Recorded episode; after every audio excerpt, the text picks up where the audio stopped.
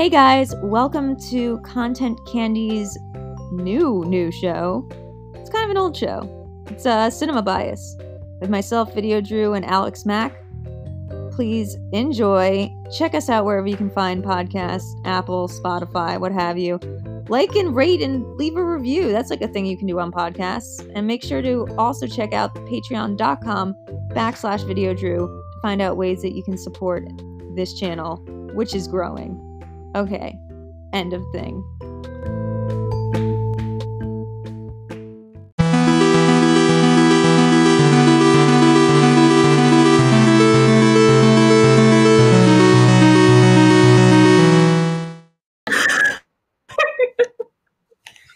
I didn't mean die. I didn't mean I didn't mean your cat to die. I just meant like the regular kind of, you know, hi oh, guys. Hi, guys. Welcome to another episode of Cinema Bias. I am one of your hosts, uh, Video Drew, Drew Grant, and with me, as always, my lovely, beautiful, and uh, cat owning co host, uh, Alex Mack.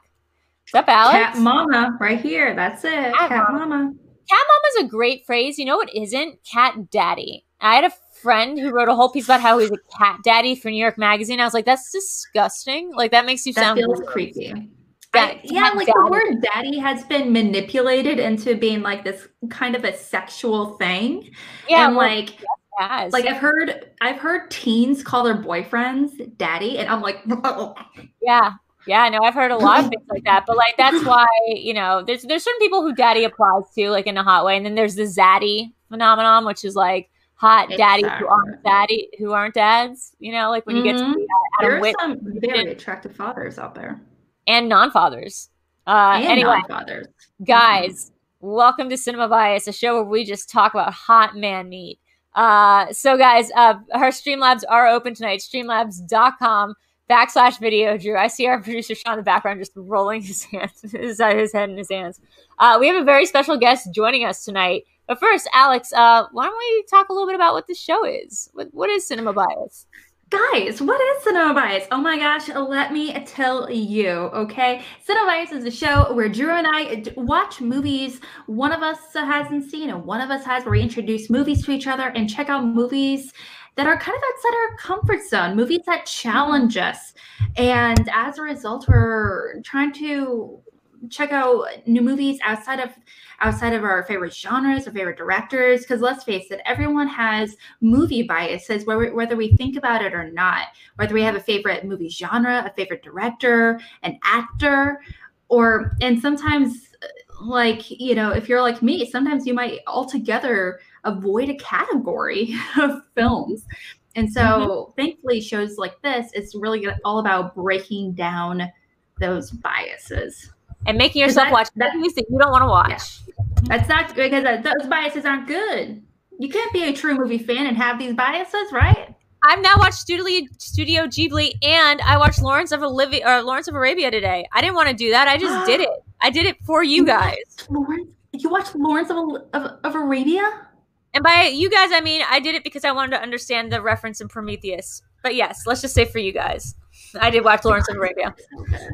Guys, so that's yeah, that's a great explanation of cinema bias. I would say yeah, my bias, my uh, my outlook has changed a lot since we started this podcast almost a year ago. But um, this is a movie we picked tonight. We try to like cycle it off. It's like me, my pick, Alex's pick. Then we try to have a Patreon pick. Which, by the way, guys, if you go to patreon.com backslash video drew, we have some new tiers set up, and anyone within uh, I think the ten dollar tier, we've like like we've moved everything around. So now you can for the ten dollar tier, uh, I think get a cinema bias episode where you come on and talk to us and pick a movie. Then we always try to do one with like a special guest who picks a movie for us to watch. Uh, and this week we're very excited to have uh, uh, my my current manager uh, from the dungeon, uh, Kaiser, joining us. Hey, Kaiser. Whoa. You got some bad lighting. Me? You. Me, not you. This is as good as it's gonna get. This is as good as it's gonna get. Okay. I give this movie one, two, three, Oh, four toothpicks. Wow, is that the standard? Are we doing four toothpicks? Four 'Cause I was gonna toothpicks. like can't I get any feel better. a lot less cool right now. You can't get any better than four toothpicks. Running scared is four toothpicks on the Kaiser meet on the Kaiser meter. This is very on cinema of you, Kaiser. By uh, by the way, Kaiser, hi, how are you? I'm doing well. How are you? I'm doing pretty good. Uh, you know, excited about life. Yeah, that sounds like a thing that everyone should be right now. Excited about life. You gotta You be like excited red- about like life. my red room, my black lodge I have going on here. It's I mean, intense. It's it's like a full on fucking red room. Uh, Kaiser, I've got to send, get your address because I have a bunch of Twin Peaks posters and pins and cool shit that I just bought on this Chinese drop site, and I've have like a thousand Twin Peaks things now that I just have nothing to do with. So some of your address. Very on brand. What does Chinese drop site mean? Okay, so drop sites are like sites like Wish or AliExpress where they don't actually have the goods at like some warehouse somewhere, but they get your order in and then they buy from like a third party. So the drop site is just like the site where you get this stuff for cheap, but then it like goes and gets it from a like some other place. I got. So I'll, I'll move some shit around. I'll put up a Twin Peaks. You can't see my. It's all dark back there, but I got the Warriors, the Japanese version. Oh, I'm gonna send you. I'm gonna But, send you yeah, the well, you- poster ever. Well, anyone who knows me and Drew's managerial ship, friendship, relationship, we're both two of the biggest diehard Twin Peaks fans on the planet. I'd say Drew is the biggest Twin Peaks fan. I, I think I cracked the top 10 because I've Yeah. often said that Twin Peaks is my favorite anything movie, television, anything. But we're here to talk about a movie that I recommended. Thanks for getting us back on track. I recommended this movie because if anyone knows me, my entire life is an 80s buddy comedy. Everything Okay. I've ever done in my life has been handled this way.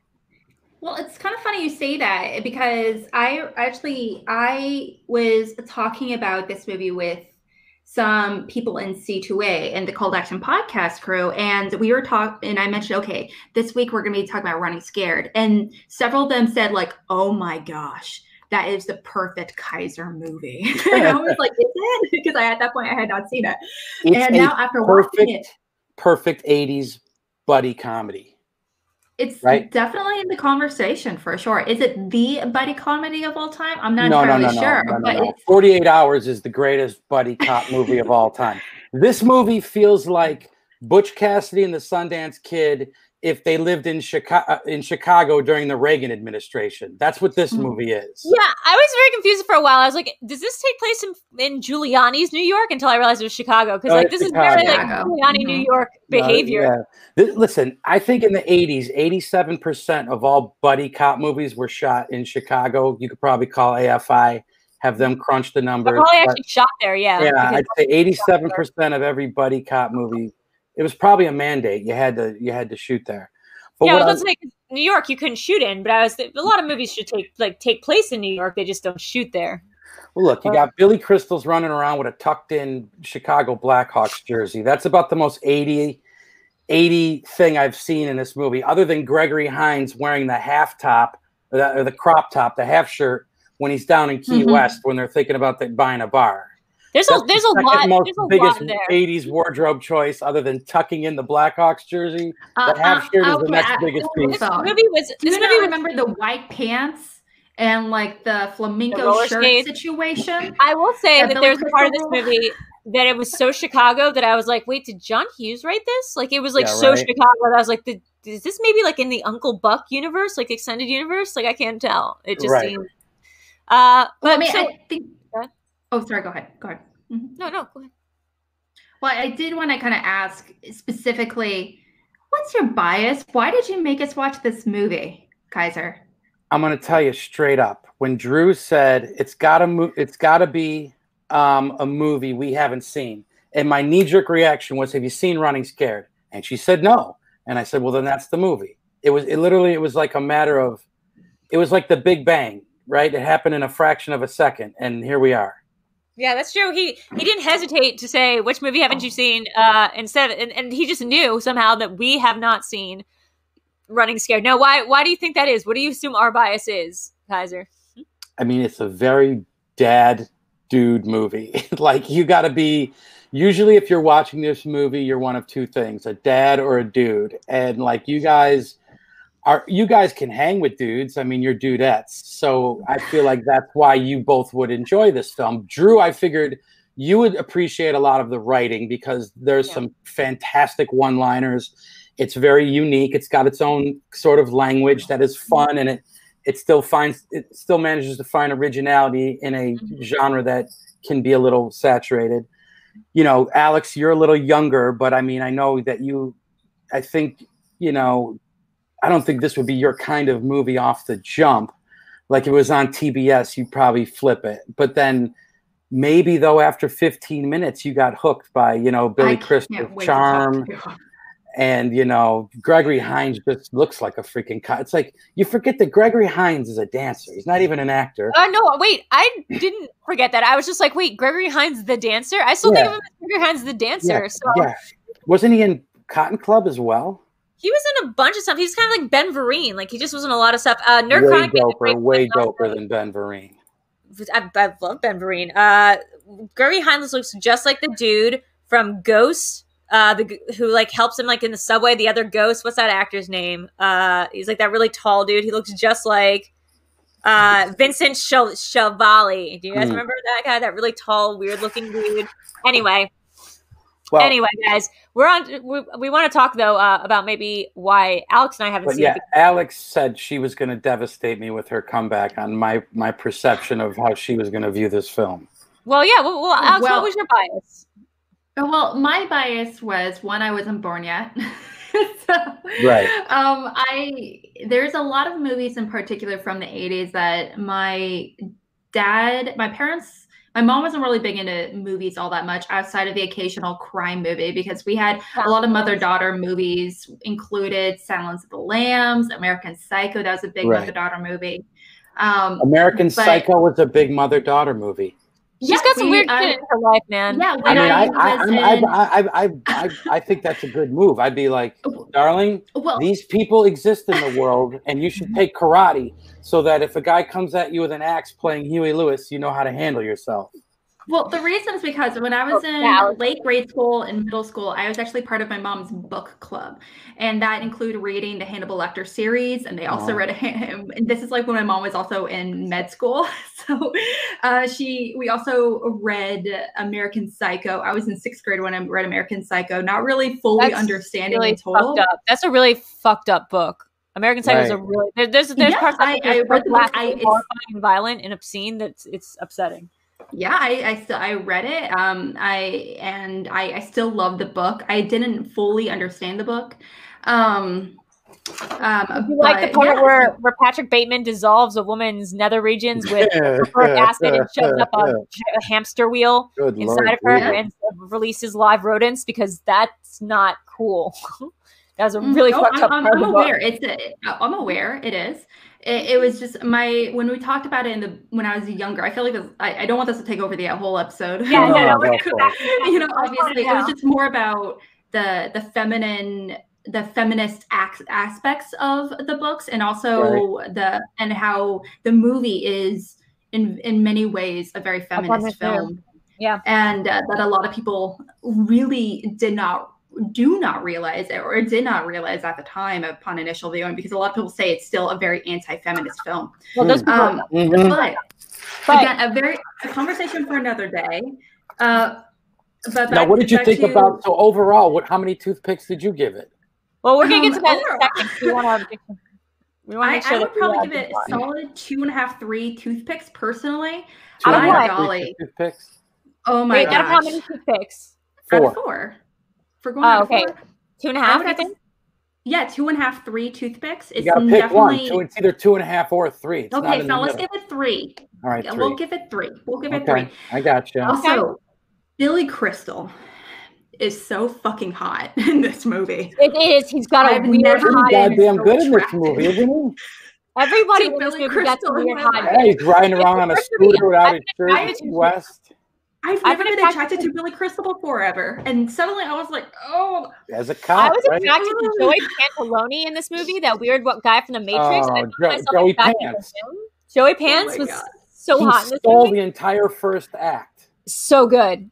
This so good. whole oh cast Oh is incredible if you break it down. You got all of it, five foot two Billy Crystal just walking off the stage at some stand up fucking joint. He got mm-hmm. he got famous on that TV show Soap, and So here he is, and here he is playing a, so- an, an a- borderline action hero.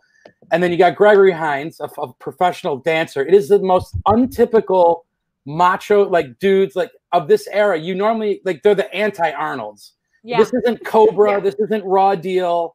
This is just Mhm. like to me. This is where you know why what makes a good buddy cop movie work when they don't look like they were shooting steroids into each other's ass before the movie. Like there was something really like believable about these guys playing these parts, and right. I'm telling you, the dialogue flies off the fucking page. Whoever wrote this screenplay.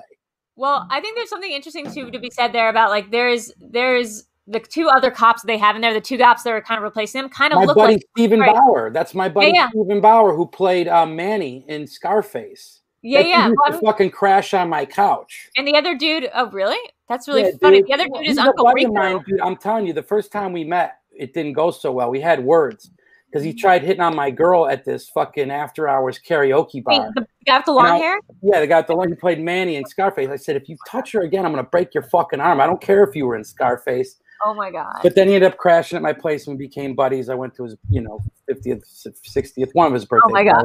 But anyway, Steven Bauer, I love. He's a phenomenal actor. He plays, you know, you got uh, Jimmy Smits is the heavy. You know what I mean? Like Jimmy Smits playing uh, Julio is Or as- so or as- money. Or as Nerd Chronic goes, oh, is that blah blah blah from Star Wars? And I was like, I don't know who blah blah blah Yeah, the guy Star Wars. And I was like, hid oh yeah, Jimmy Smits is in That's- Star Wars, you That's nerd. the guy who hid Princess Leia from Darth Maul or whatever. I, I Mhm. don't remember him being in Star Wars, but that's because I'm not a nerd. Uh, you got Nick Tortelli, Carla's husband from Cheers. What's his name? The Oh, you got- disgruntled police chief. Oh, uh, Dan Hedaya. Hmm. Dan Hedaya. is That dude's the fucking fucking amazing. best. Dan in Hedaya. every- This is this guy at the top of his form in a movie like this. I think that and Joe versus Volcano is Dan Oh, Hedaya at his Joe mwah. versus the volcano. We should do that movies. That's I remember going to the movies. Me and my buddy brought two girls to the movie. They walked out. We were like, "Fuck, we're gonna stay and watch this." I remember seeing that as a kid and thinking that was the coolest movie, and everybody hated it. But I Look. love that. But um, well, real quick, let me just go to get to my bias. Uh, well, and how many toothpicks I give it, I guess, and then me and and then me and Alex are gonna try to give it a quick summary of what All this right. movie is about, and then we'll get more to it. Um, my my bias is that like it's weird that I didn't see this movie. This does seem like a movie that would have caught like my eye. Like I don't know exactly what year came out, but I saw most the of these. fact that Peggy just said a brain cloud, I'm drafting her just on that. Okay, sorry. Go ahead. She was I, doing uh, a Joe versus the volcano reference. I mean, the, the brain cut. The, yeah, exactly. I love Joe versus. She I love fucking it. knows that. I told you I was a Flibbertigibbet. I love A Meg Ryan. Flipperty Gibbet. Oh my god, Drew. So uh, I don't know why I missed it, but like it's not. Uh, it, it seems like my kind of movie. Uh, as Alex wrote today, she was like, "I can't believe an R-rated movie was funny," and I was like, "That's I was Like kidding. oh, you were Of kidding." R-rated movies can be funny. I feel like those are Right. most funny movies, though. So I was allowed to watch a lot of really messed up most funny movies. movies. When I was you kid. can use the word fuck is automatically funnier than any movie that can't use the word fuck. Absolutely. Come so on. I I watched a lot of these movies when I was a kid. This one like just totally passed me by. I think it's one of those movies though that like slips into a crack of like 80 movies that like you're right, buddy cop movies aren't exactly my cup of tea. Uh, I like some of them, but like they're as we'll talk about, I'm sure later. Like you know, cop movies are not. You know, buddy cop movies right now have like a weird kind of connotation when you watch it with today's glaze. And I. I would actually give this movie. I'm so sorry. I would give this movie like like one and a half, two toothpicks. no disrespect. there is no a disrespect. bulletproof taxi in this movie. A I know. bulletproof taxi that has a car chase on It's- fucking train tracks. It's That not that alone it's not funny. toothpicks.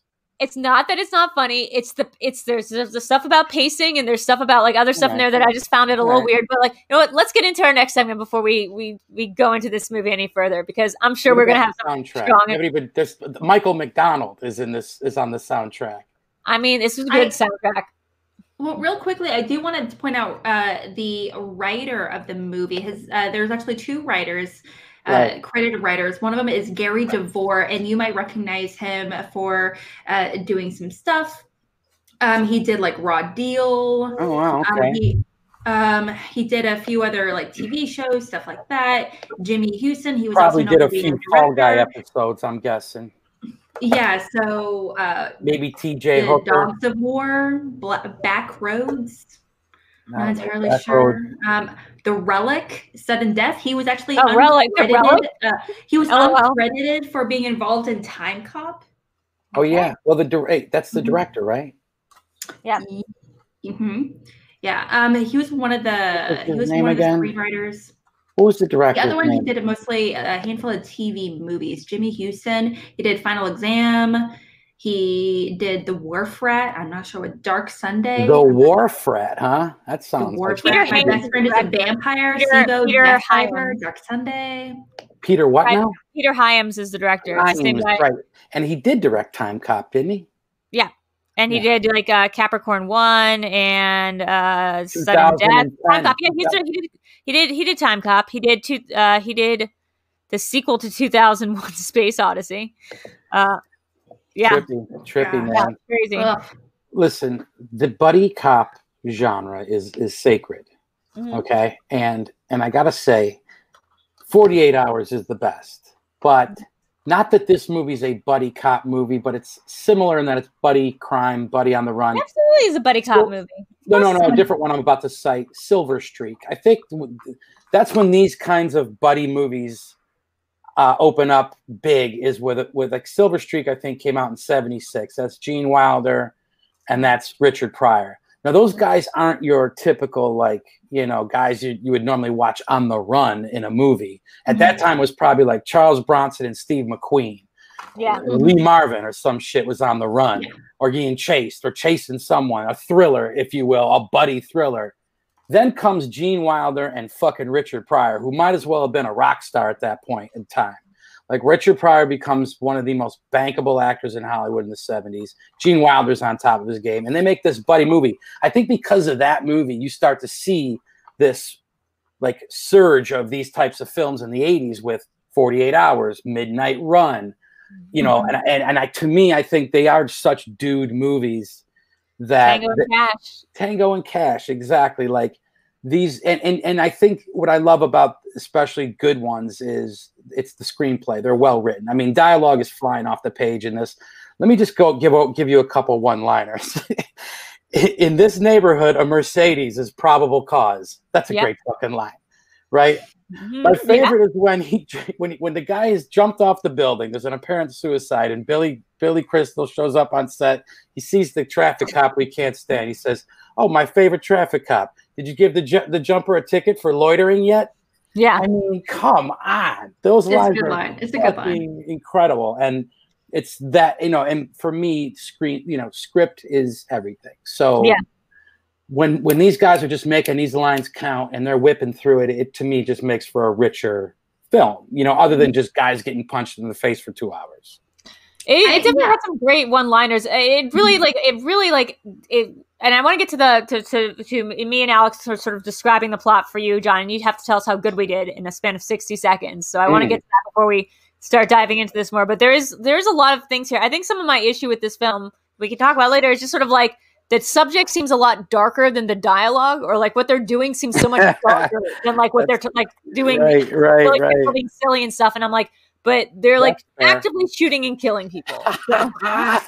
So- yeah, it, it was the thing for this movie Drew, in that's a valid point, Drew. It's That's a valid point. it, the thing is, is it is a it is played off like a like a like a cr- like a really dark crime comedy, Mhm. uh, which is re- I mean that's really great. The At the same time, it's I really do, I wonder how much of it is because of the lines, uh, the really really great funny script, or how Mhm. much of it is actually because of the delivery with these actors. Like, it could Yeah. this th- would this movie have the same tone if it was literally anyone else other than Gregory Hines and Billy Crystal? Like, Great, I don't great know. question. And- It's- and I just really so wanna- I had some- charismatic in these roles together, and they just bounce off each other so well. I definitely had some thoughts about that, and like let's let's let's do that after we put some the timer on the clock, Sean, because I definitely had some thoughts about who else could have been in this movie and what this would have looked like. Um, so we're gonna put say six seconds on the clock. So Alex, you want to take this one? Sixty seconds on the clock to describe the plot of this movie. Cool. See if you can cool. do it. Let's do it. All right, let's Yeah, try it. Let's try it. And then All right. You have to we have to tell her uh, how well she did. All right. I'm not going to go into the actors' specific names because I don't remember. I just, I'll give you actors. Okay. Okay, okay.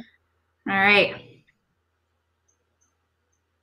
Okay, go. All right. So um, Hines, uh, yeah, it's like Gregory Hines, aka I think he's Ray and Billy Crystal. There are these uh, these two detectives based in somewhere in Chicago. They're known for being kind of these asshole cops, dude. They have unorthodox methods in order to get evidence and like kind of manipulate suspects and or- everything in order to kind of get there to get to their ending, right? Okay, so they just were casually hanging out somewhere or, or trying to. I, I don't know what they were doing exactly, but they um, ends up like casually running into a drug dealer that was in the area. His name is Julio, played by the it's absolutely beautiful Jimmy Smits. Is he gorgeous? Absolutely. But uh, that ends up being there's like being a huge money being transferred. They end up uh, being taken over. They end up going over to Key West. I completely lost it. I just got caught up. I don't know. I'm not. QS was in there. Okay. Okay. I Let, didn't get to say let me- anything you know what? about the plot. give me the 60 seconds. I'm going to try to do it. I'm going to try to see if I can figure it out. I'm going to stop. Pick up, yeah, pick up where I left off, Okay. which is outside like the Okay. opening scene. I mean, you were on a roll. You were on a roll. You are on a I'm roll. You're on a wrong bagel. with You were on a I roll. said. Okay, let's get, let's get it up, Sean. Let me see if I can do it. Because I feel like I, I got a good handle on this. Maybe until like the last right, act. girl, you got it. Hold on, Sean's putting up the. You got timer hung up again. by Jimmy Smits for about 15 seconds. He's just too so long. attractive. So hot. like- He is so He's so freaking hot. hot in this movie. I want to. He's like distractingly This entire beautiful. cast, top to bottom, is elite for an 80s Yeah. cop comedy. Sean, do we do you have the timer again, Sean? It, you it was distracting how attractive he was. I Hey, was man, the drug dealers in Chicago must be good looking. I mean, "Hmm." Okay. So hold on. Let me put it on my. Let me put it on my phone. Then I'll give myself sixty seconds, and I'll see if I can do it. Uh, I can think of a few me. cities where the drug dealers probably aren't so good looking. Okay. Let's see. I got it on my phone. Washington. Oh, look, we got a little donation. Let's see. Uh, Hamstrack donated a super chat, twenty bucks, saying you don't have to read this, just chipping in some burger money. Oh, Thanks, well, guys. I'm gonna read it anyway. This man is throwing in burger money. He's a dungeon Thank head. you, guys. If you want your man, stuff out loud, Hamstrack. of course, uh, make sure that um to put it on the Streamlabs if you do want your stuff read out loud. So here, I'm gonna give. Oh, here we go. I could go for a cheeseburger after that. Yeah, really? I think had, guys- like, had it. My man Shack Hamstrack. earlier got me- today. oh, here we go. delicious. Shoes on the clock. Okay, Girl, so yeah. uh, Gregory Hines and Billy Crystal. Billy Crystal ends up inheriting forty thousand dollars from his dead aunt. Fifty thousand. Uh, stop. Okay, so that's what how Trivia question. You're gonna need to know that. the other guy had. Uh, he got forty thousand, so he goes to Key West. He tries to get Gregory Hines to uh, invest in a bar down south with him. But basically, when they go to give their one week notice back in Chicago, the guy that they thought they had put away is still out on bail, and he's smuggling Uzis and cocaine into the country. So they kind of have to go through this madcap adventure. They get in trouble, uh, and so they get put on their tail with two younger versions, kind of like younger versions of themselves. One's played by Uncle Rico from Napoleon Dynamite, and the other apparently tried to sleep with Kaiser's girlfriend. Uh, they end up in this big thing. Uh, Billy Crystal and his estranged ex-wife uh, get his, his ex-wife gets kidnapped. Uh, he goes to find her. It's this big shootout in this sort of like mall area on elevators. They fall back in love. Uh, at the end, they're sort of like they kind of freeze frame, like talking about like going to Key West again, even though that never got brought up again. They freeze frame and they're like, yeah, I think you guys both nailed it. I mean, if you sew those two reviews together, they're pretty spot on. They're Right. pretty Uh, on. Kaiser, fifty thousand dollars was how much money Joey Pants had. Forty thousand was how much he inherited. Oh, I see. Good, good catch. Good catch. Yeah, Fifty That's why she's a competitor. Fifty thousand. And Snake the Cat. That, that- that was Joey Pants's character. Was that was Snake. Joey Pants's money. So For what did eight- we You're gonna need to know that for an eight-point question. What was Joey Pants's character's name in, Snake. in Running Scared? Snake. Yeah. Right. Uh, wait, wait, Kaiser, what did we miss though? What do you think are some big, uh, any plot points or anything that we missed in this? Well, look, you forgot one of the biggest. this is what you. If you don't have this plot point in this movie, it can't happen. Like there's, it's like a, a gumbo. You got to have the exact recipe for it to be perfect. And okay, you forgot Forrest to mention that his wife wants to get a divorce, but Oh, at yeah. the end, he's got to save her in a shootout. Like that's got to happen in this movie. oh, He wants to save her Oh, and divorce, yeah, but he okay, hates her new husband. Hold the phone. They you were already be divorced. divorced. Look at John They were already divorced. divorced. Almost. They were divorced. already divorced, and they their chemistry. Yo, was I just reading into it way too much? But I was like, there's some They looked like they were banging. here, They and I, like they were banging. I'm, I'm with like, you. I don't know. She was the kind when of they were hanging out in that bar, that felt like a real bar. Like it didn't feel like a movie set. Everything that was going on in that movie, Felt like it, like as they were just hanging. staged as even like those like street basketball games are, and people getting punched in the face. And he, he goes, he goes. He, when the guy punched Billy Crystal in the face, he goes, "Is that a foul?" He goes, "No, no, no. It's not a foul unless you file an autopsy." Like again, the Yeah. one-liners are just fucking flying off the page. um, no, there's just it, it was a, look. It, it it got silly. Of course, you know. Here's another thing that has to happen in this movie. Someone has to fall 13 floors to their death into a bunch of packages, a bunch of Christmas presents in the lobby because all these movies take place during Christmas time. So, like oh, again, oh, yeah, another key, another key ingredient to this film you're forgetting: bad guys falling to their death 13 stories below. Bad guys get home alone, but for real. yeah, yeah. No, there, you've got an office building shootout. You know that has to happen. I mean, all these, the, like you Um, said it already, Drew. The rival buddy cops who they're going to butt heads with the entire movie, hmm but then they're going to help them in the shootout at the end, and everyone's going to high five and smoke a c- cigar. Freeze frame. Let's make a deal. Let's sell this movie for a trillion dollars in 1986. Now let me ask it came you. I out? do think that It did Oh, come out in 86, right? Yeah, but it did come out in 86. 86. It, this movie, I do think there was something in the chat. Peggy Gubbin said it always comes down to a love story. Sorry, Yeah. it always comes down to a love story. Fight me, and I definitely agree. It's a love story between Ray Hughes and Danny Costanzo. This is a serious Let's be love fucking between real. In Die Hard, you give way is a more of a fuck. romance. You give way more of a fuck about John McClane and Holly getting back together than you do that German piece of shit Alan Rickman getting thrown off the building. Oh I'm just no, that's saying. strong disagree. I care so much more about what happened to kidding? Gruber's life than I care about. Mm, he's going to get smoked either way. I really care if he gets his wife back. That's what the movie's Oh, all. no, the I movie's all about about him getting thing. his wife back. That's what the movie's about. Do you think this movie is like that too? more of it, but it's No, I think not. this movie's a little different because he came into the movie in Die Hard. He came into to the movie with the intention of getting his wife back, and Right. then it just got submarined by a bunch of terrorists, and then It's an action He had to get Not through that little terrorists. thing. They were just bank robbers pretending to be fair enough. You're right. I'm sorry. That was I was I, I shouldn't have labeled them terrorists. They The were other bank group was robbers, terrorists. right? The, the Asian Dawn or whatever the hell the the, Yeah. the 16 names he lists lists off to that he read in Time magazine. I want to say that you know, uh, Alex. I think you know your point. This is like a this is a bromance kind of movie. There was one scene that like made me like be like ooh ooh, and like I was like, this is the kind of movie that was like where the even the female characters are written by dudes because uh, no, Gregory no because Gregory Hines goes home with a woman. Uh, the next day, He's just counting cash in a, in a Walter Payton half shirt. Like, how big of a it study? looks like what Gucci guy? would wear. Honestly, this looks like like a no, Gucci this is Both of catalog. one them hundred just like Gucci. Gucci. That's kind of ridiculous. Either one of This is them. one hundred percent a Gucci movie. This Yeah. is a Gucci Oh, film. Gucci Uh, movie. uh, But tell me about the scene. Like, let's talk about the scene where literally, uh, Billy Crystal, without knocking, just the next morning after his partner brings home a woman, he just walks into his apartment while the woman is naked under the bed, sits down on the bed, starts eating Dunkin' Donuts, and Yeah. asks, like, right in front of her, "Was she good?" To Gregory Hines, and she goes, "Well, was I?" Yeah. And I was like, that's not that's not a normal response. Her response would not be like, well, was I? It would be get the fuck out of my fucking plate. Like, get the fuck out of here.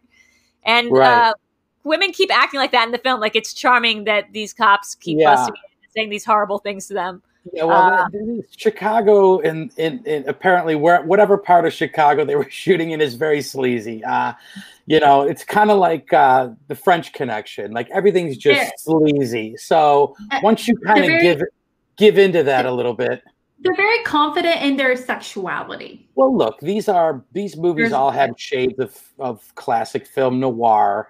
They're Mhm. just kind of coked up a little bit per the, the the decade it was shot in. You know what I mean? Like Mhm. these movies, they're like coked up film noirs. Is basically what they are. Yeah, and Oh they're like, yeah, they're like the Yeah. Well, and film noir is being specifically this sort of like West Coast, sort of like aimless, getting hired by a woman. This is like you know the the the cop thing is a little bit different. Detective cops even are a little bit different than like the private detective genre. Sure. But I do think there, I do think there is a lot of this mystery of here. Um, this movie, not so much mystery, but it's sort of like you know, you start out with this Joey Pantoliano's character, great character. The fucking aunt's funeral. Now, when a cop takes the fucking fugitive to the funeral, that's just a great scene. Like from a writing standpoint, if, Yes, I'm, you're right. I'm a screenwriter, I'm like, this shit is gold. Yes, and I think when I talk about the tonal shifts that like kind of were disconcerting in this movie, I'm talking about the stuff that like Joey Pantoliano seems like that kind of uh, trope of like the bad guy or the secondary bad guy who they bring along to, to so many of their own events sure. that they start commiserating and he starts becoming one of them. You know, it's one of those things. You know, almost like uh, fun Stockholms. You could Well, call yeah, it. well, that's it's the same thing they did in Lethal Weapon with uh, what's his name, Yeah. Pesci. Yeah, exactly. Uh, but in this movie, it's sort of like no, Joe Pantalones is still like so hard to kill them. Like, is so looking forward to like killing them, and it's like, wait, I thought you guys bonded. Like, what happened? It's it's great how he just doesn't drift into like tertiary tough guy, bad guy no, character. he's so good. What a he's so great character. He's so relevant in throughout the whole first act. You know. He's a great character. I think Jimmy Smits, who's like, you know, could have just been this sort of stock character of like this, you know, whatever bad guy. But he's he's got a lot of he's got a lot of stuff going on here. Like I really like what they did Yeah. with Jimmy Smits' character. He's not just like a perfunctory bad guy. He's not even like a Hans Gruber style bad guy, but he is sort of like he's got this sort of like uh, you know, you, when you meet him with the nun and the priest, it just seems like, you know, he's he's got like the sweetness to him almost. And he right. I gotta say, another trope I really like is when the bad guy gives like a legitimate chance out, and you can tell the bad guy just wants to do something other than deal with those people. Like there, there's a Right. trope where it's like the bad guy just being like, "Please just get the fuck out of my face." And there's a lot of that in this movie. Jimmy Smits' being like, "Here, I bought the deed to your look. I went all the way. I found out what bar you're gonna buy. I will buy out your mortgage if you just leave me the fuck And alone." that's a good offer. It's a I mean, great Gregory. Hines I is like, like- you know what? I'm not rich. I didn't have a rich aunt. You Yeah, know, you need to think about it for a minute. Yeah, That's definitely offers a little perspective. Uh, well, something I'm kind of curious about is that Kaiser. Okay, Yeah.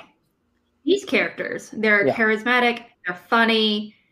Do you think that it could have been almost like completely swapped? Do you think this could have been they the characters could have easily been written as actual criminals rather than cops, and the movie G, be just as successful overall? Do I think like if it was almost like SWAT, like Jimmy Smits, like he he's the drug dealer in this movie, if he was a and you know, and yeah, he's like he's the oh, I drug bet he could have played the fuck out of that Hines character. I bet And- and Jimmy Nick Smith to Ware, is like, versatile wait, enough. I'm a little confused, Alex. Are you asking as if the characters were the same char- like they say they acted like the same Mhm. characters, but Yeah. they were just the bad guys Yeah, instead of the good guys? Exactly like what? if- Yeah, so what? Okay, in this case, what if the drug dealer Julio and Snake? What if they were actually the cops? Um, and if it because honestly, I mean, let's be honest. I mean, they're cops. They're very charismatic. They Yeah. break rules all, all the time. They're not good cops. They don't follow their own rules. I think what you're Um, talking and about is like a gritty one of the Tom reasons why this was Cassavetes movie. Successful. I think what Yeah. she's talking about Yeah. is Port of Call New Orleans. She's talking about like Bad Lieutenant. I think what she's saying is this is kind of like a Bad Lieutenant style movie. They don't go quite that far, but there's definitely some times in this movie no. where a they just shoot people. Like they just shoot people and they're like, "Yeah, we shot people," and you're like, "Wait." openly. Mhm. Like Like, they've yeah. been shooting people in movies since the fucking 20s. So what are you talking I about? I mean, I'm it- like these cops, Yeah. you have to understand that like there's some scenes in this movie where no one's opened fire on them and they just start opening fire on. Hey man, you ever seen a Henry just had a Melville? gun You ever, you ever seen a Henry Melville film, bro? They be shooting everybody in those French gangster movies. Those are not comedies. We're supposed to like- Sometimes they are, but you're right. For the most part, they're pretty goddamn tight-lipped, straight-lipped. You know, like, and these are these are supposed to be likable this- characters. well, I, I think these you, you have two of the most likable human beings in working in, in cinema at this period of time. Like Go back shot to that picture. Billy Crystal and his delivery is fucking just flawless. Like you've got a comedian driving this whip smart dialogue, and I'm It sure he's improvise, improvising as he goes along. And Hines is just the perfect fucking guy for I think uh, Billy to improv with. Like he's just so cool at being the straight man. You know, Hines is more or less the straight man here, and it just it works. Yeah. It really works. He's just Hines is smooth and like he's funny when he's not trying to be funny, and Billy's funny when he's supposed to be funny. That's kind of the dynamic of these things. I mean, This Yeah. a lot of movie. This is a yeah, lot of you have the right to you have the remi- you have the right to remain dead is what he said Yeah. to him when he the gun in his nose. Fun. Let's took- face he had it, right to They could totally be alive if it wasn't for Ray and Danny.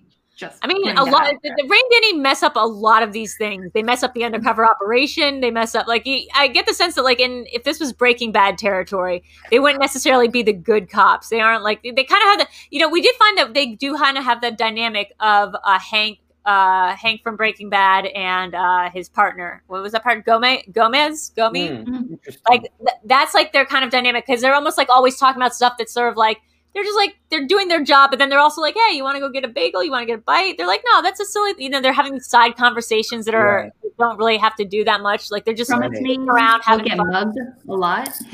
Yeah.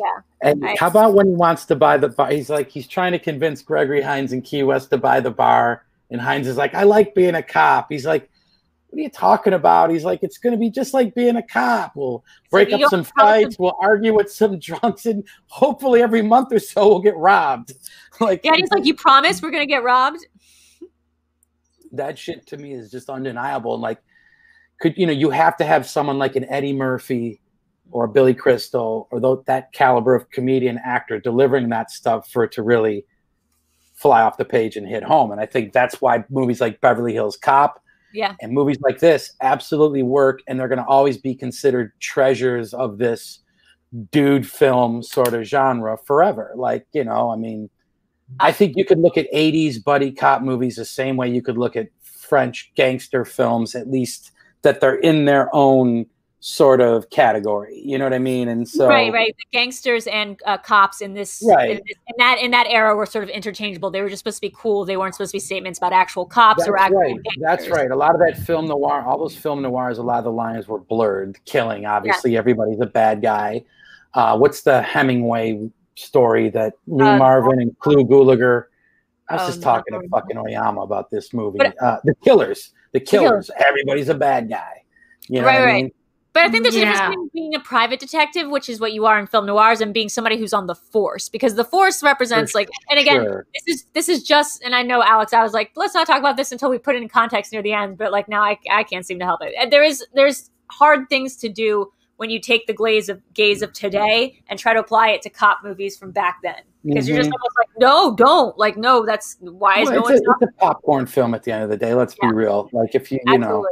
It's as fun as video games, man. That's kind of what I would equate equate the experience to. at one point nerdconic came out uh what left the room came back in and he was like uh like and he was trying to do one of these things i think where he was sort of like this movie's ridiculous where he goes oh they all have uzis now and i go no no the uzis were established they They established were they were all established. bringing Yeah. the uzis They're not just flopping them around. Like the, the guy, that man is smuggling Uzis. That's part of his trade. It's uzis in terrible cocaine which i thought was a great I Whoever, co- a great bit like that this cocaine is shit and he's like you mean the shit and he's like no just shit this Mm. cocaine is shit there's barely enough cocaine Like in here dogs can barely. that's a, that was great. Uh, Yeah. Whoever was the costume designer just nailed it. I mean, they they they really crushed their the gear that everyone was wearing. Except, I, I, I find it funny that Billy Crystal never fails outside of Princess uh, Princess Bride, of course. Um, he always wears a New York Mets cap, ball cap, and you actually Right. see he actually sneaks one in here, but he, He does can't sneak it- really he does because sneak one in the man's in New York, but he Well, yeah, turns he's it a New York. around. Yeah, Right. he turns it around and you don't see the logo. It's a, it's like a backwards blue cap, but if you see it starting on gold, you're like, I see what you did there. Well, he's a New York boy through and through. That's for sure. yeah. I do want to talk about some of the best lines in this movie if we want to go there because there, I forgot that there were some really good ones in here where they're like where they're calling right. backup when they it's just them and the other two guys and they're breaking Yeah. into the house and he goes I'm calling he's like I'm go, um, I'm calling backup and he's like backup and he's like everyone else does it and then like they call backup and it's their first time and all the cops show up and they're without their pants and everything Right. And then he Absolutely. Just want to point it out. I know these are Slickers, two, like- where's the cap? The idea that these two guys are like two two like hothead like you know young guns who never bring it like who never call for backup and they never do anything you really get the sense that they are un- the uncle rico and you know the other cops they're some Right, right, right.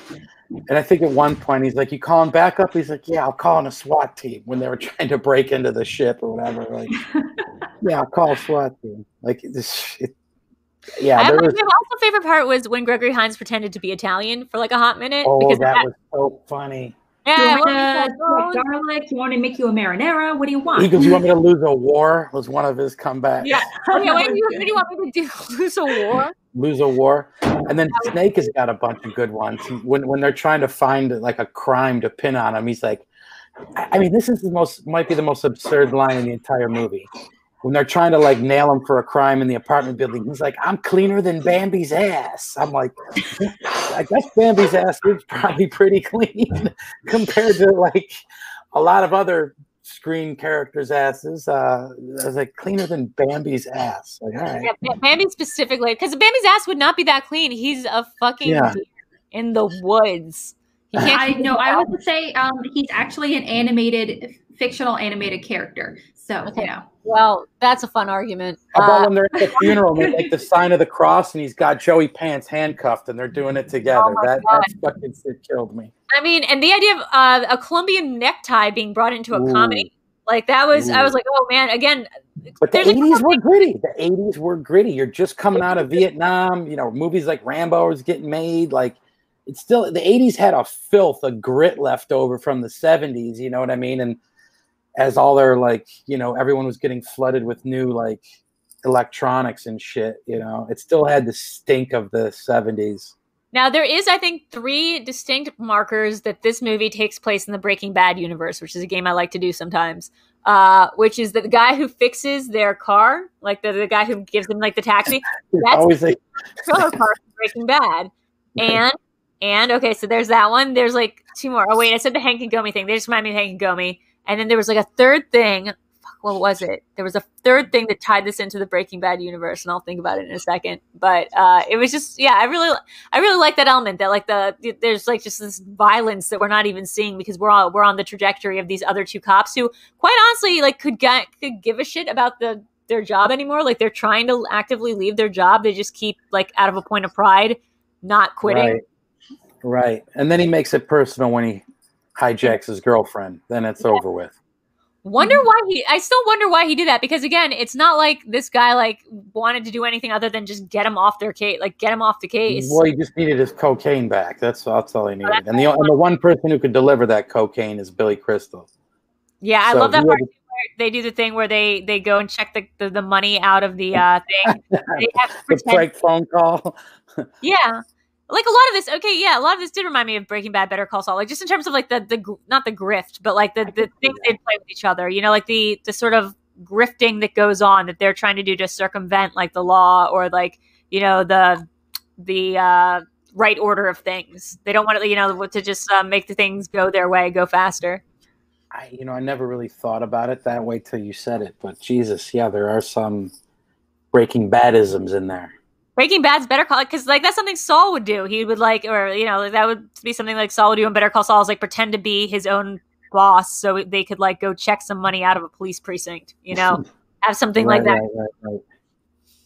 Um, the the thing. Okay, so they get their The, car. the Uh, tank taxi is pretty dope. You got to admit, like that was the coolest part. the tank Oh taxi. no, the coolest the part taxi is when he backed right into the car. Yeah. Those guys are such. now it looks like a taxi. That's a great line. That's, that one looks like By a the way, taxi. and how well does that work? They're able to get immediately, like you don't even know. Like if you do this like in New York, like of course, like you'd be able to like get anyone you want because they can just pick up anyone pretending to be a taxi. A taxi is the greatest. I've never thought about this before in this movie. The taxi is the greatest like thing that blends into the background that you could use as a police stakeout car. It's brilliant. Uh, yeah. It's the whole thing in Sherlock uh, Holmes. It's the whole story. In which one? The TV show? Um, I know it's, it's like- it was actually I thought it was in the book and then it was adapted for the TV show Sherlock. I've Um, remember seen uh, he picks so he picks them up in taxis. People that blend in, you don't think about. it, No one special. The people that blend in. Oh, is that's in the first episode of the TV show, right? Right? Right. Yeah, oh, is it just in the TV show? I thought it was also in the book. But The books they didn't have Okay. taxi yet because they were in the 19th century, Huh. But they I gotta get down with that. I hear that's a damn for some good reason, out of my head that they had cars. Is that the BBC? I- that that? It's, Yeah, yeah, the Sherlock with the Sherlock with um Benedict And that's what's his name? Doctor Strange. Yep, Doctor Strange is in. Mhm. So He's it's a the one. It's called. Bad A, motherfucker. that guy's hot as hell too. He'd Um, be good in a buddy cop movie because he's funny as fuck too when he does the comedy. He can, He he can, and he Yeah, can but- whoop some ass. he'd be good as He the bad guy. a lot of like really funny stuff. Actually, let, but let's talk about this for a second because I think this movie. I think we were on a good point a little bit earlier when we were saying, you know, who would have who this movie seems like There aren't enough tank taxis west in Iraq. I agree. Uh, like who do you think like would have also been cast in this movie during this time period? I'm not sure if anyone else auditioned for these roles or something, but I was seeing like Kurt Russell, uh, you know, and Oh. You You do, know. uh, you could probably do Eddie Murphy and Mhm. Kurt Russell. Well, Mhm. that's the thing. I don't like the idea of Eddie Murphy being in this movie. And let me tell you why, because I think he's a great actor, but I feel like what's really great about George Hines' performance is that he's very chill. He's Oh, so yeah. charismatic and it's great. very play nonchalant. the, the Billy role, I would say. Though. I'd Yeah, as, yeah. If it was if it was Eddie Murphy, Kurt he would try to be the yeah, he would try to be the star. And I feel like that would be a little too much competition. yeah, um, there really is no competition with these two. It's a very symbiotic Yeah, performance. They feel like brothers. They Yeah. feel like these guys have known Yeah. each other I 20 would- years. Exactly. did- That's why I don't think Eddie Murphy would like work Wouldn't as be as in. George's. Well, also like Eddie Murphy doing the Beverly Hills Cop thing, I think the association would have been very Mhm. strong. I also think like uh, you know, we did Blazing Saddles last week, and that was a great, you know, and we were talking about Silver Streak and like you know Gene Wilder. I think we could have just done the Blazing Saddles duo again. Um, Oh, just girl, what- white. was his It'd be? Tough to watch Gene Wilder be a cop. I think that'd be tough.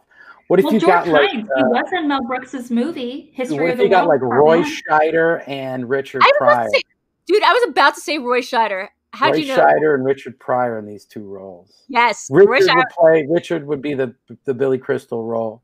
Scheider Dude, would be the. a hundred percent, a hundred percent It'd sold on funny. this is Roy I Schneider. could see Scheider and fucking and uh, Richard just owning it together. Yeah, I could They're totally. both pretty kind of like tough, strong. ah. What about Carlin- Richard Dreyfuss? Could be interesting in this role. What about George Carlin and uh and, Oh, I and George can Carlin? Richard picture Dreyfuss. Yeah. Carlin's an interesting call. Yeah, I don't think Carlin ever played a cop. yeah, probably not. I mean, movie. he's a time cop or whatever in, in Bill and Ted. We should ask Kevin Smith to reboot this franchise. I bet he could have a good field day with it. Yeah, but Car- He's George got Carlin. to set it in 1986, though. he can't be trying to do it now. Yeah, I mean, yeah. Let's Oh if we gosh, can, he's sexy. Oh. Or it could be 1985. You could do a prequel. we do a prequel. I'm doing a prequel to Running Scared. People would eat, go like, "What? That's such a bold choice." So actually, let's Mhm. let's talk about that for a second, because I know that's sort of what we want to get into. I know uh, Alex had some thoughts as well, and I didn't mean to like uh, be like Alex. Let's do this at a later date or a later part of the show, and then totally steal some of your points. I think, but let's uh, Oh about let's just put it in context. You know, how does this how does this movie sort of work right now? Do you think for you? Um. Uh. Well, so I'll touch back on it. Um, well, thing is, I I think this movie is a very funny movie. So I feel like it, there's so many pros to this movie. Um, a lot of the pros to this movie they don't actually relate to actually the crime aspect. And I and the thing is, being a cop and everything, and I definitely do understand. Like you said, it's a popcorn movie. Um, and this is kind of like a fantasy wor- version of cops. Yeah, you know, that's why I had to kind of like when I watch the movie, it's like this alternate reality where and this is accepted or expected, and actually scratch that because the thing is, it sadly it is expected in the in in real in the real world. Obviously, it's definitely this stuff like this happens. Evidence manipulation, Threatening to the depose random shootouts where they don't need to be. um, It's like the Grand Theft Auto of movies. It's on par with that kind of entertainment. Yeah. Well, thing is that that's why I don't think it. That's why I don't think it ages well. Um, uh, as I, I messaged a friend of mine uh, specifically when watching it, and he and thing is he's black and he's seen this movie a bunch of times, and he's like, yeah, there's a lot of aspects I love it. Gregory Crimes is great. Thing is, this is not a this is not a comedy comedy to to me. That's what he said. Um, because as a he said as a yeah so as a and he saw that and he was in his uh or like preteens or something when he saw this like preteens like whatever maybe and he said watching this movie it's uh there's like a handful of scenes where it's just really uncomfortable for him as a black young black man. And um and he said that a lot of those aspects really really don't age well because they don't come off they play it like a co- uh, like a comedic lighthearted moment but from his point of view it didn't feel Hmm, comedic. Interesting. That's interesting. so I, I, you know, was like wow i never thought of it that way and that makes a whole lot of sense. Yeah. I, I didn't see that much like you know uh, I, I saw a lot of like Latino, kind of like the, the the sort of like gang stuff. I saw like a lot more profiling than I did of of like the any African American profiling in this film. Got the cop, cop car. Mhm. Oh my god, when they tag the police car, it's amazing. but uh, to your point, I mean, yeah, there's a lot of scenes in this movie where you're just like, and, and because it's Billy Crystal and Gregory Hines, and they're doing it in this sort of like camaraderie, like funny bonhomie way. It kind of like Mhm. sticks out now, where they're just sort of like, yeah, we could just uh, we could just say that you're a rat and just have you like dealt with by the neighbors, or like he's threatening to deport like a like an old lady, uh, old Hispanic lady by saying they're going to call you know immigration That poor lady. there's just a lot of this movie where I'm just like, whoa, that's not great. Like that's not great. Uh, it feels weird, like watching a character do that, and then it being like sort of like a joking thing. Mm-hmm. But like I understand that the context is different because they didn't have the issues that we have currently going on. I right mean, look, at any given time, I mean, comedy is going to be comedy, and com, you know, comedians are going to take their shots. Entertainers are going to take their shots. Everyone's going to make, you know, people are going to comment on things, you know, per their trade. Mhm. You know what I mean? Journalists are expected expected to look at If things it- one way. I don't, I don't think they do that. Comedians are, you know, look Yeah. at things one way. The, things were made differently, of course, in Yeah. every generation. It's just the Mhm. way it is. And so, as long Mhm. as you look at everything in like this sort of vacuum that Mhm. is cinema, Mhm. you know what I mean, and and don't take things too seriously, then I think you you get through it okay. I absolutely agree, and that's what I'm saying. Like, I think it works because of what it is. Like, uh, movies can't go back. Like we talked about last week with Blazing Saddles, movies can't retroactively go back and change themselves. They're stuck in time. They're static things. They can't Sure. go back and like be mature or be like, No. okay, sorry, like we meant, we didn't mean to say this. Like we understand now. Because Art, with art shouldn't have to apologize for anything. You know what No, I mean? absolutely. So- absolutely, and this doesn't have anything to apologize for. I don't really think. Well, they, well, I, I do. I, I just jumping on what you said. I mean, Kaiser. I mean, you're a comedian, and obviously, comedy changes and comedians change, and the way you present stories, the Mhm. way you kind of look back at experiences. Obviously, I mean, as anyone, but obviously, as a as a comedian, it's, it's very different the way you present said story Mhm. for your shows and everything. Um, I, I do think that what When did Kaiser start doing comedy? I didn't know that. Well, look, here's the thing. I, I, I, my hobby. It's yeah, you a did a hobby comedy me. I mean, I, yeah, I, you know, I've, I've, I, you know, I used to work at the comedy store You're back in the day, and oh, I'm muted. No, you're good. Oh, no, no, Alex is Oh, right. no, I used to work at the comedy store back in the day, and I used to go up on stage during the friends and family Monday nights, and then I, I did a couple shows here and there, and then Ellis put me on a couple shows. I mean, shit, my last stand-up show was in Vegas at the House of Blues with Ellis Oh, that's right right. before COVID hit. But I'm not like it's not my career. I do it more as a hobby. Mhm. No, I honestly forgot about the, the Yeah. Ellis thing. I would love to see you do stand up, uh, Kaiser. I just, by the way, I didn't mean to derail the conversation. I just forgot that Kaiser did stand up, and I got really excited. Go ahead. Well, Go right. ahead. Well, the thing is, I like like you said, ki- uh, com- film evolves, comedy especially evolves. Uh, comedy is very diff has a hard time aging as a compared to a lot of other genres. Has a hard time aging Mhm. well just because not only it changes but new new things can pop up you know like and there's a it's it's still such a struggle knowing that one time like rape jokes were acceptable and you know and things oh, like that right, And- right, yeah. yeah and you know and things like and times change so you kind of have to look through it through those lens um but also i think one of the reasons I didn't really. why I don't think I like. I've ever liked a comedian who told a rape joke. So, but Yeah, it's that's a whole other conversation, of course. Um, but there's in particular though, I, I think one of the reasons why it, it does hit as well as it does is because these two are clearly from very are, are clearly different. I mean, they have very great chemistry. They feel like brothers in so many awesome Yeah. ways as partners. They have great chemistry, but also one's a white man and one's a black man, and it, Mhm. their dynamic is really great in this movie. And their interaction as together, their interaction as cops is very different as well. Yeah, I Like think I don't know how this would have equivalent- paid well if it was like with two white guys. I think this Mhm. movie is like a, a really, you know, I think Blazing Saddles was a great movie to have watched last week to compare this to because I think this is like another Yeah. one of those where it's like the jokes are raunchy. Maybe this some of this wouldn't work today, but have like you guys seen Silver Streak? not yet. Maybe we'll do that one next. But I mean, I, I do think that there's a lot. I think there's a lot to be like loved about this movie. I didn't mean to make it be like I hated it. I didn't hate I it. I, understand where you're coming from. I think that there's a lot to be like really enjoyed about this movie. I think it's like it, you know what it it seems to be a little bit about uh my issue with this is sort of like the the pacing of it. I'm like, okay, so they're going to key like I didn't know what the movie was about. So I was like, okay, so now they're going to the Florida Keys and they're going to go Yeah. stay there. Like We're gonna Nope, go to the, we're gonna go to the Keys for a quick montage of everybody just living their best life. But then hold on, we're but wait, no, but now they're back in Chicago and it turns Yeah. out the Florida Keys was like not not I, I could say there's some fragmented aspects to how the story's told for sure. Or just sort of like, what am I supposed to care about? Am I supposed to care about them wanting to be cops or not wanting? You know, like you know, it's almost like what what's the um story? I was, I when they were looking at the sunset, I really thought what was going to happen was they're going to turn out to be cops. Uh, they're going to stop being cops. They're going to go Yeah. open this bar, and the rest Well, of the movie is going to be them dealing with stuff The down there.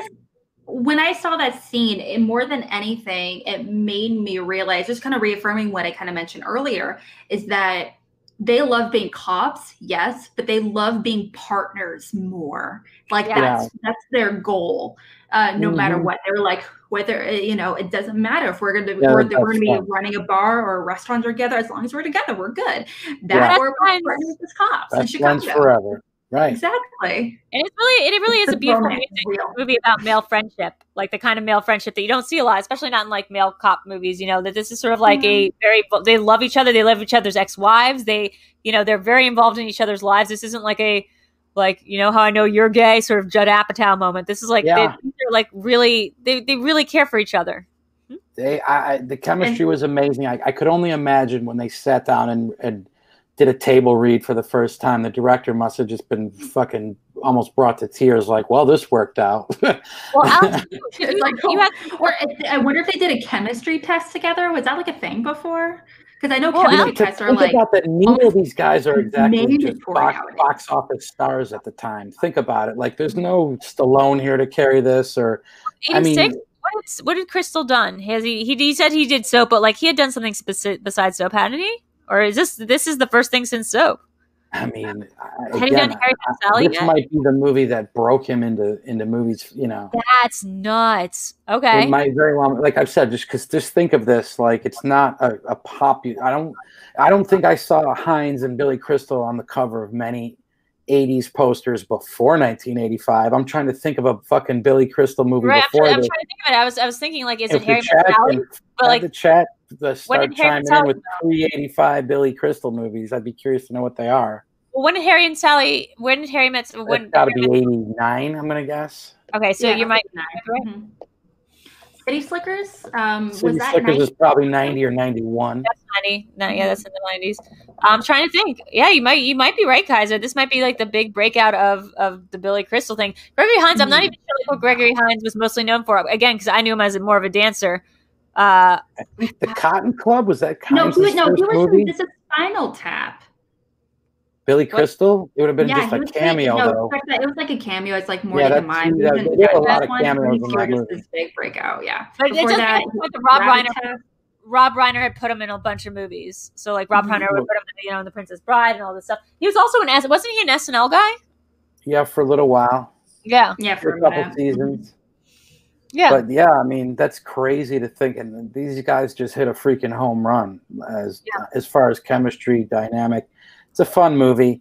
I want to like. mean- I, wanna, I kind of want to read. Uh, Alex, you like have your information handy. I know you said you you looked up a couple things about this movie. I, I do kind of want to hear about like the backstory. Maybe I can take a second and try to find it. I don't Uh, know much history on this movie at all. That's one thing I did not do. You know, um, Yeah, I should have done this before the show, but you know I me. mean, I mean, I had enough time just to watch it, jot some notes down in between.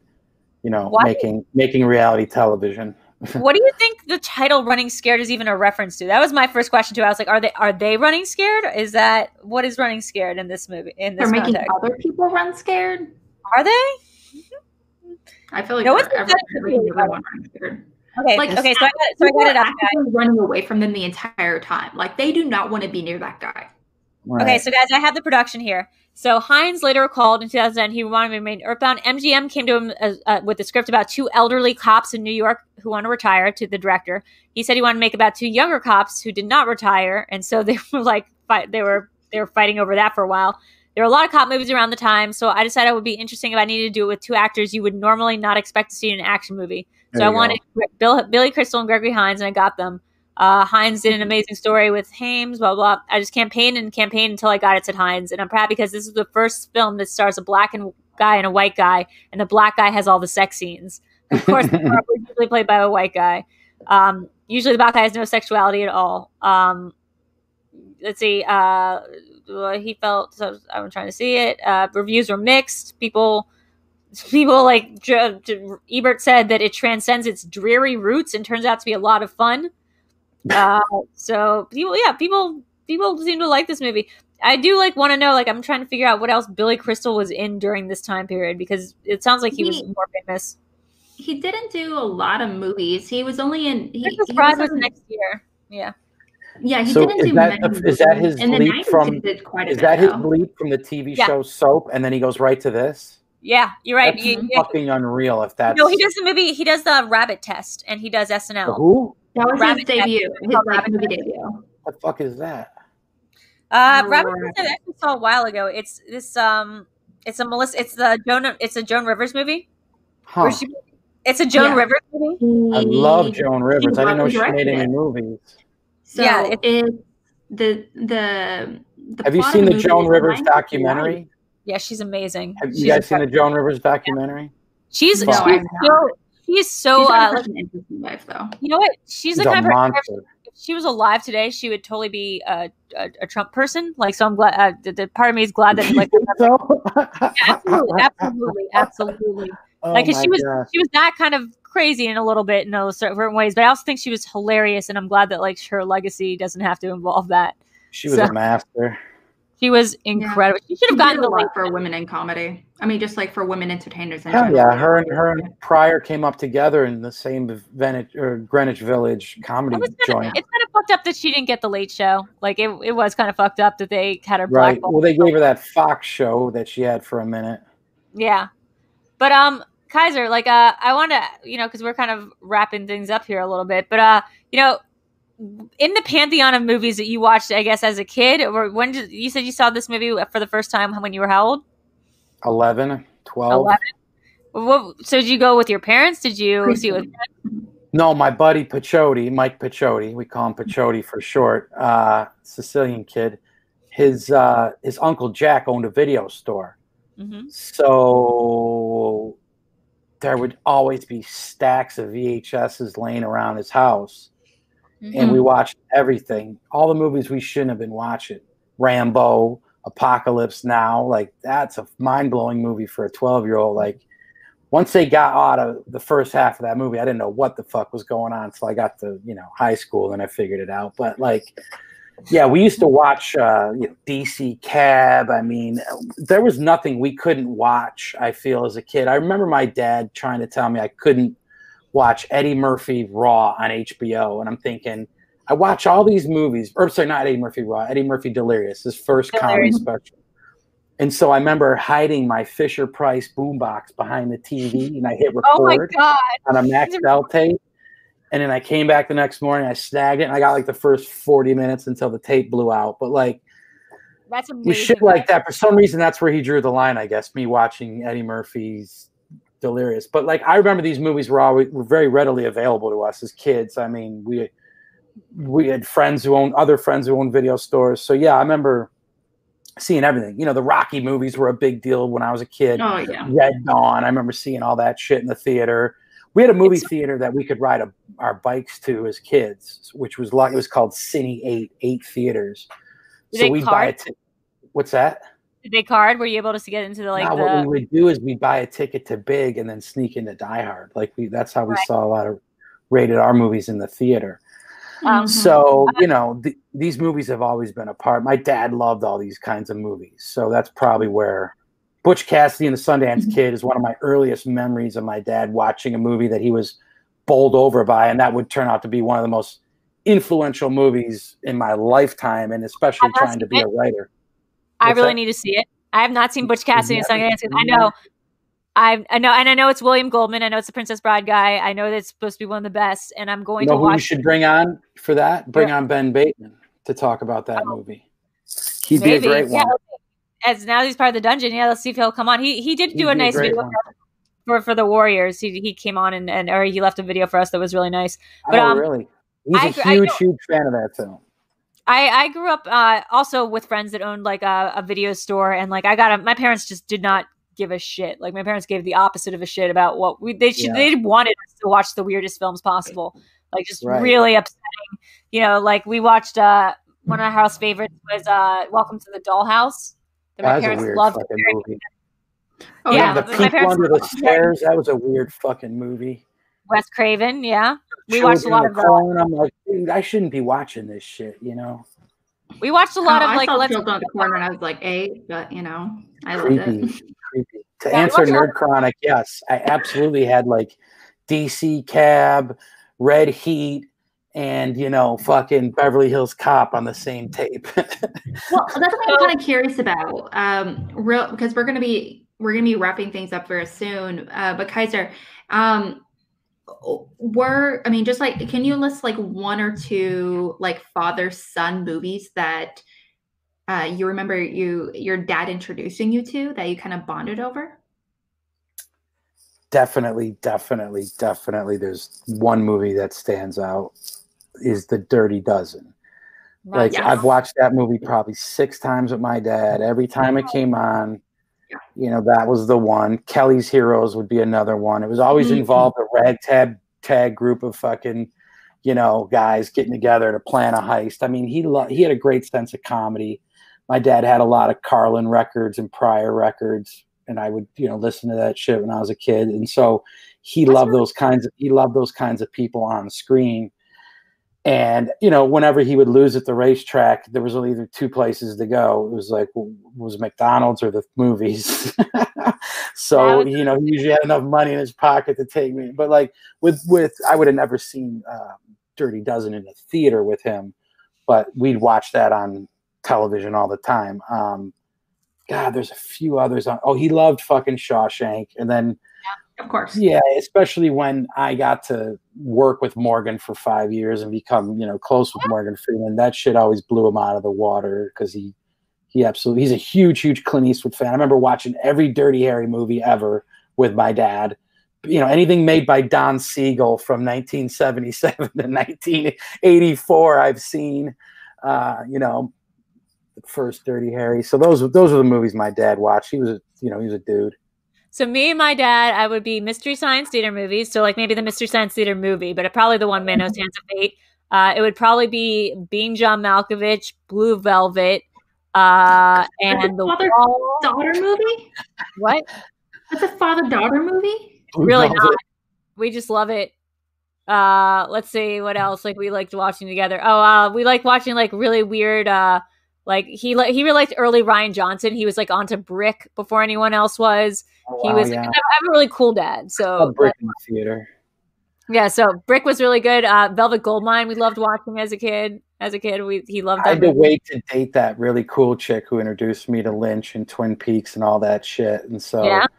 I Yeah, haven't then- Twin Peaks, then I saw The Elephant Man. I, it's one of the three movies I can name offhand that makes me cry every time I see it. We just watched it. My God, Heartbreaking. It's Fucking movie breaks my heart every time, man. Man, that movie is so unlynchian, but I love it so much. Like it was So, so. heavy, so heavy. Uh, so uh, Kaiser, you know, now that you've heard our, our our sort of biases and you've now seen the kind of you know reaction we had to uh, this kind of movie, if we were to expand, if me and Alex needed to expand our you know worldview a little bit more, what other movies would you recommend in this vein that we need to see? I mean, I know Butch Cassidy just came up. Have you guys seen Midnight Run? Nope. No. Yeah, that'd be. I'd say absolutely hundred percent. Midnight Run first. Forty-eight hours. If you haven't seen it, it's way grittier than this, so you may not like that aspect. If you had a trouble balancing the comedy and the violence and all that shit in this, then you're really gonna have something to say about Forty-Eight Hours. But I feel like Forty-Eight Hours is the best buddy cop movie of all time. Okay. Period. Period. I mean, for me, best buddy movies are probably Butch Sundance and the uh, uh, Butch Casting the Sundance Kid uh, for sure, Mhm. and Forty Eight Hours would be my two favorite buddy movies, whether they're buddy cops or buddy cowboys or buddy whatever the fuck, you know. But I, I think Midnight Run has got a little little bit more heart, so I'd go for that one first. I need to watch Butch Cassidy. I need to watch Tango and Cash. I need to watch. I guess I just need to watch movies where guys are friends, and that's like the movie. Uh, Mhm. like that needs to be the thing I do. Like I Have need you to ever seen the fucking Last Detail with Jack Nicholson and no, but th- that era. Randy Quaid? No, I love that. Wait, what year was that? Holy fuck, Drew! You of all people would love this movie. I do It's- love. I'm gonna guess the Last Details, maybe '77. God, I wish I knew who directed. I don't. I don't think that was a Walter Hill movie, but it was someone like that. Like something I like. That's the Okay, era. what's the title of the movie called again? Somebody go- Google the Last Detail, Drew. I promise you, you'll Oh, wait, hold thank Hold on, we got a super it chat. The last detail. me. Last Detail. Super chat in from Chris Rackin saying, "Saw my Mumford and shirt from when I was 11." Axel Oh yeah, need Oh, to get gosh. Axel Foley. That movie still Mhm. makes me laugh. No matter directed by Hal Hal Ashby. Ashby. That's right, Hal Ashby, who did Yes, Being. Hal Ashby. He Yes. did In the Heat of the Night, Harold and Maude. He did Harold and Maude. Yeah, Hal Ashby. Ashby was Being one of the There, best Coming filmmakers. Home. Being there's another one that Slugger's damn near breaks my heart. Shampoo. He did Shampoo. Drew, Uh, I want to get your review on Last Detail. I, I would love to hear your fucking take We're gonna on that. last detail on the list then because I, you know, I because it's not that I don't like movies that are that don't like that that, that balance violence and comedy. I love those movies. I think my biggest issue is like when those movies are from the cops' perspective and the cops are supposed to be the good guys, and it's like no, Drew. The thing about Last Detail, it's more like theater. It's not like this, but it's it's it's it's a violent world without the violence. Like it's just it's if you know what I'm violence the wrong term. It's an aggressive world. There isn't Okay. a lot of violence. It, it just it's an interesting take. Uh, it's an interesting look at the 70s, late 60s. I do like uh, the Captain stuff. Yeah, it's an it's an interesting fucking film. Very And then that's- interesting. And when Nicholson, when he was a screenwriter, when he was palling around and doing, you know, like when he was doing, uh, you know, American, not American Free, the, you know, the woman on the bicycles, uh, motorcycles, when him, with him and Fonda and uh, and uh, Easy Rider. Easy Rider. That's like in the That's trip. He was directing the trip, and I mean, it's just uh, when he was doing that uh, Monte Hellman movies. Like those were the ultimate Jack Nicholson years for me. Oh, Then you're gonna love the last detail. I'll tell you. Okay, It's, uh, it's an interesting flick. So, well, Jack this was fun. This is fun. I definitely would love to come back sometime Yeah. and do another movie with you guys. maybe Well- you'll do Twin Peaks next time. Holy Yeah, make shit! her watch Fire Walk with me. I made her watch Blue Velvet once. Great. Great. Fuck, man. Everyone will be lost, but we can do it. We can talk about it. So I do want to say before we go though, uh, we do have our movie for next week, and we do have kind of an exciting announcement for the next week of films, um, or the next month of films. We are doing, um, uh, uh, we're doing all uh, black films, black movies, uh, black cinema, black all cinema. next week. All next week. Do you do this show All, once a uh, week? for all the, for the entire month of February. Do you do this show once a week? Yeah. Okay, cool. So you're doing black cinema. Okay, what films are you doing? So next week we have our first ever double feature. We are doing Wow.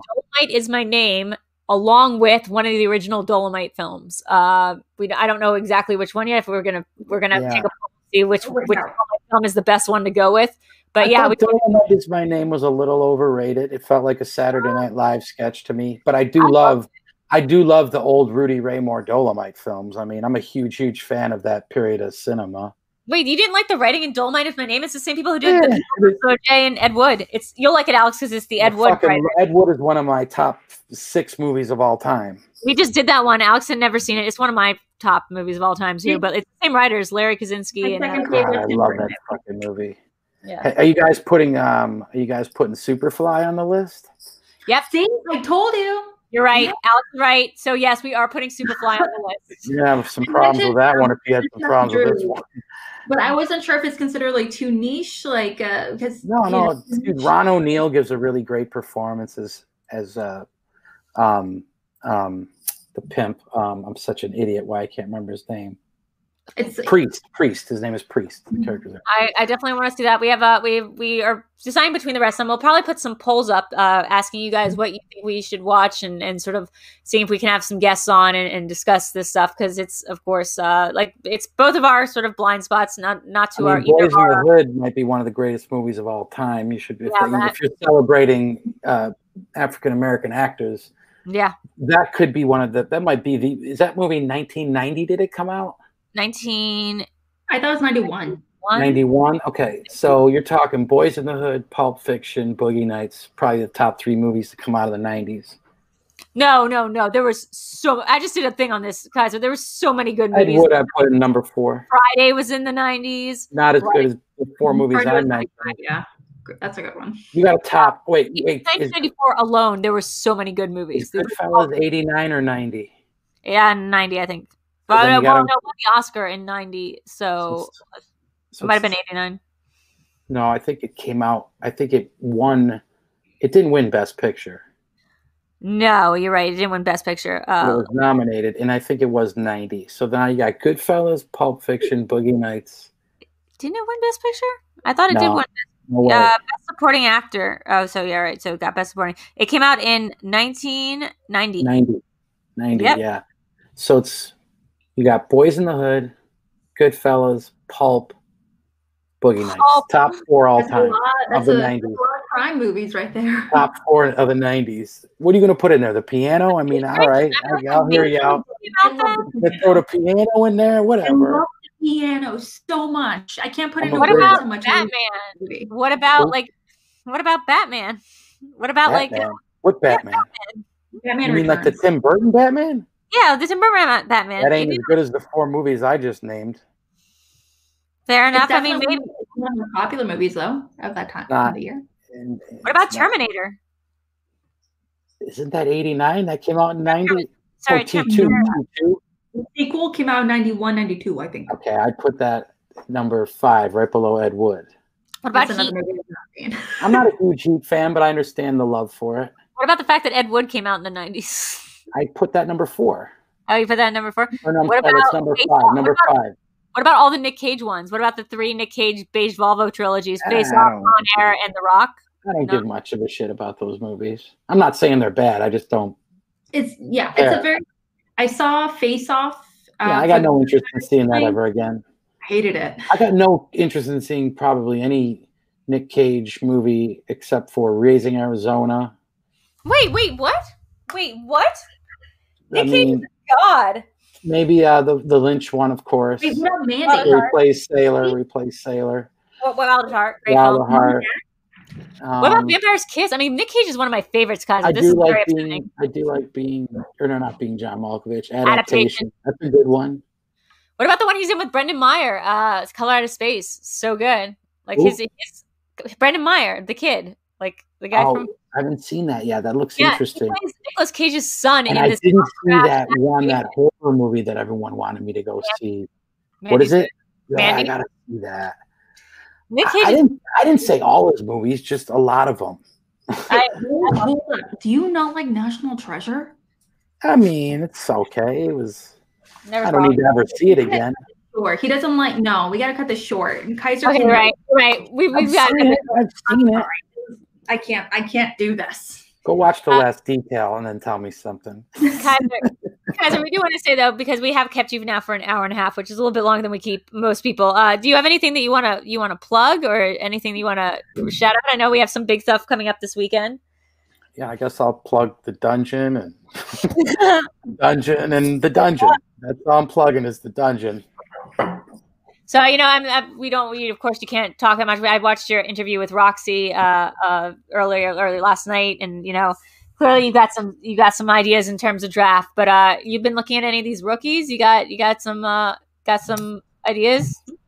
You know, um, there's some people out there who I really like. Um, I probably listen. I didn't really say too much on Roxy's show, other know. than other than you know. I think Roxy and I have spoken a little bit behind closed doors about draft theory. I don't do that with a lot of people, but we just happened to fall in the conversation one day, and so I try and play it tight to the vest. Drew, you know that better than anybody. I don't, and I don't, I don't like creating false illusions, and I don't like putting anything out there. It, it, it's all done when the person's name is on the dotted line, and it's all in stone. Until then, it's all just speculation. There's some Well, I talented. I don't think we'll ever. I'll put it to you this way: I don't think we will ever see this talented a rookie class in the Schmodown for a long time. Maybe Yeah. in five years, but there's way too many. There's way too many people in there who look at Fred. Look at Frank's draft board. Whether you want to argue about it or not, or you got something to say. I think Frank did a good job of getting everybody on that board. Hmm in a relative. You know, you can argue with groupings, but it, you're only talking Well, I'm about moving. at all for that You draft. shouldn't be. You shouldn't be. You should probably be number one on the list. To be honest I was with you, super, I made the top ten. I was very happy. I think you should be number one on that list. So, and I'm not just saying that. You're, you know, so that said, I think Frank's got everybody out there. And look, at there's people beyond that list that are still like available. Like, I mean, it's crazy. I think we're gonna since we have this I opportunity. think you have the number one pick. So let's see. have the number one pick. Should be running. I should make that their team name, running scared. But then they'll turn it around on me, and it'll be like Bateman and Merle are running scared. I mean, um, but to, to go back to what I was saying, um, it just it's it's too deep this year. So Yeah. And be, oh, I'm sorry. I remember what I was going to say because majority of the season will likely be played online. You know, it, it it feeds that sort of system of having more people available to play, and then Christian being able to have more matches per week. It's going to give more people an opportunity. You may not see that the season after next or the season after next if it Yeah. goes back into uh goes back into a live only or whatever. I mean, to be determined. All we can do is worry about 2021. It's a whole new year. There's going to be a lot of changes, you know, and it's hard to talk about. Let's be real. I mean, I got fa- I got family in the dungeon, and some of those people aren't going to be with me next year. They're, they'll always be my friends. I'll always root for them. Paul, I was Paul- gonna what's gonna happen with our text chain. I was gonna send something on Friday morning, being like, "Hey guys, nice, you know, like we will we will always be able to get on tech streams and talk movies. I mean, I love it. Hey, look, a fucking prime example of it is Paul Oyama. I love talking movies with that guy. When it comes time to get in the ring, I hope we beat the shit out of him. And so that's kind of, you know, like the reversal of the time that uh, Paul was on your team of uh, when they were when they were uh, the loose cannons, and uh, I was on the other side of that. Had to deal with. Kaiser's wrath. yeah, that was a fun match. That was the beginning of me courting you to come play for us. I It all was so began then. it was You hilarious. gave me a hug after the match. So how bad? I could gave I you a get? But I was so mad at you. So funny. That was my favorite part of the match was the hug. So yeah, that, that became my standard thing. It's been sad not being able to give people hugs, but maybe when we I get back. I know. So, anything else? I know you uh, you do the show with uh, Gucci. You want to plug? Uh, Um, yeah, I, we'll probably do a we'll probably do a late night with Gucci and Kaiser this week. It'll probably be more of a post draft kind of hang. I'm sure Tom will bring on some of the guys girls he drafted. Maybe I'll bring on some of the guys and girls I draft, and you'll see that late night show will be kind of a uh, you know a fallout from the draft, if you will. Like I don't know. Honestly, I wish it was all over. I really do. I, w- I didn't wish I didn't. I wish I didn't have to go through free agency and a fucking draft and all that shit. But I'm, try- I'm trying to find the fun in it at all because I realize I know I'm not going to get everybody back who I want. You know, Yeah. and that's brutal truth. Yeah, and look, it's it's it's it's it's hard. It's hard to, to be dealing with the draft stuff. I mean, honestly, it, it's I don't know why this year I'm, just like, oh, oh my god, it makes my tummy hurt to like think about it. But it will be all be over after Friday, one Yeah. way or another. So I mean, uh, I'm, a, I'm a lucky dude. I got you know getting a chance to manage the greatest of all time, a real fucking film theorist, and you know Dan Merle, and having conversations with him is great. He's a fucking unique man, and and crazy ass Ben Bateman who loves hair metal as much as I do. You know, he's he's a buddy, and so I feel lucky to to be able to roll with those guys this year. And obviously Parker's one of my fucking nearest and dearest. So having that boy back and it, that's going to be fun. So we're gonna have a we're gonna have a good good good run. can I make one uh, request as a fan, and then I'll I'll we'll get to our plugs. But uh, make Merle do like one of his characters because he has some really good characters. He was done. great, yo. When he came So on and said he's gonna make everyone's season a nightmare, So good, and I know I remember him doing like gonna ruin everybody's season. I'm like, that a boy. so good. I really just want Dan to lean into like doing because he can do weird character work, and I would just love to see that. Oh, Dan is a foul mouth dude. Yeah. Like I'll tell you, you get Dan hyped up and he's like, This motherfucker. I'm like, holy shit. Like I feel like I'm on a helicopter in Vietnam with Yeah. this dude and we're going to get dropped on the front lines. Like I'll tell you, he's, Yeah. he Yeah, makes me laugh, dude. He makes me laugh. He's a funny dude. And I'll tell you, if you're not watching his show, all my movies, I don't know what you're doing. Before I drafted him, I said it was my favorite show on television. Like all my movies is the equivalent of going to a bar and just ordering a beer and talking movies with, with your buddy. That's what, it, and somehow it, it feels like film theory, but very informally. Like it I mean, is- I- he's just great at what he does, man. If you have never seen his character Scoops McGee from the Screen Junkies show, which I is heard about someone mentioned that to me, and I don't know. I don't know that. oh about my that. god, it's amazing. It's a send up of definitely somebody that's in the Schmodown. Oh, I gotta see this shit. Someone send me a link, man. I will send you a link. But guys, uh, Alex, where where can we find you? Moving this along. Or here, here up on Twitter at real underscore Alex Mike. You can also find me hosting Schmo Bates every other week um, with the Cold Action podcast. Um, yeah, Schmo Bates is my Schmodown themed debate show, and I'm actually in the process of getting Merle and Mark Knopic to come on and debate. So Oh boy. Woo, nice. Uh, and at well, what is that for next week or is that for this week? It's going to be for next week. Yeah. Mhm. Awesome. Uh, guys, you know me, you love me, or if not, you just really like to see Kaiser and, and Alex, and that's okay too. Uh, this is my It channel. works. Please like and subscribe to it. Please join up to the Patreon. We've had a, a bunch of new people joining up because we've just rearranged the tiers to make it more accessible uh, for everyone. Where you can come on Cinema Bias, where you can come on uh, Video Chronic Pop Culture quizzes, which we do uh, twice a week, Mondays and Thursdays. This Thursday, we are doing Nightmare on Elm Street. Oh Uh, shit. Yeah, yeah, we've got some good stuff coming up, and then we have some stuff coming up next week, including next Thursdays. We're doing the Last Action Hero. We might have to start au- like auctioning off like tickets to that one because everyone Mm. wants it. Um, so yeah, we have a bunch of fun stuff coming up. Tuesdays, Cinema Bias here at eight p.m. Uh, then I've been doing study sessions on Wednesdays. Uh, Sundays I do live in the dark with Video Drew. I don't have a guest right now for this week because we have to kind of figure out what's going to what we're going to talk about after the draft. But it's going to be my in kayfabe sort of between two ferns meets Space Ghost kind of weird character show. That's a late night talk show. So that's been really Wow. fun to do. And then uh, y- you were on it, Kaiser. I'll, I'll have to come on again. I've been on it. You've been on it. We, that's when we got drunk and we auctioned off stuff we owned. Oh man, I love that show. I, I mean, to me, you, you one show's the same show. Whatever you ask me to come on, it all feels like the same show, different topic. Yeah, and then uh let's see, and then I've just been on Twitch a lot more, so just find me over there. Uh but What I otherwise, like yeah. about this show is that it gives us one thing to kind of talk about and focus on, and we can kind of diverge from there. But like, and and you know, obviously, you guys take the shit seriously, and you're you're really good at at, at pointing this, guiding this ship. So I do love coming on this show. We'd be happy to do it again next whenever. Awesome, When you do Italian, when you when you celebrate Italian cinema, you call me. That's what they well, Billy Crystal was supposed to be Italian in this movie. I we'll forgot. do a we'll do a Michelangelo Antonioni film. Okay, we'll go into like When we do Cassavetes, modern Italian cinema. De Sica, call me.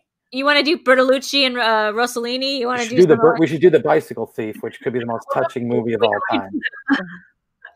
Uh, Have but either okay. of you seen the Bicycle Thief? of course. Yeah, I I love went that to movie. Okay. Have you seen? Uh, I don't know. Hundred Blows. Yes. Dolce Paradiso. What, Last Emperor? Okay. Yeah. Alfredo. What, which one? Fettuccine Alfredo. It's a Fettuccine Alfredo, which is spaghetti western. the spaghetti west. Terrible, stupid fucking joke. That's the dumbest joke ever. Dumb fuck joke. All right. Original Suspiria. Uh, I've never seen that. Uh, but guys, Never seen I'll have to have him back on Suspiria. that. But guys, this has been Cinema Bias. Thank you so much for joining us. Yeah, we will we'll we'll, we'll have them back on to do Suspiria. Uh, but guys, this has been Cinema Bias. Thanks for joining us. It's been John Kaiser. Thank you for coming, John. Uh, this has been Alex Mack and myself, Video Drew, saying goodbye, and we will see you very soon. Suspiria.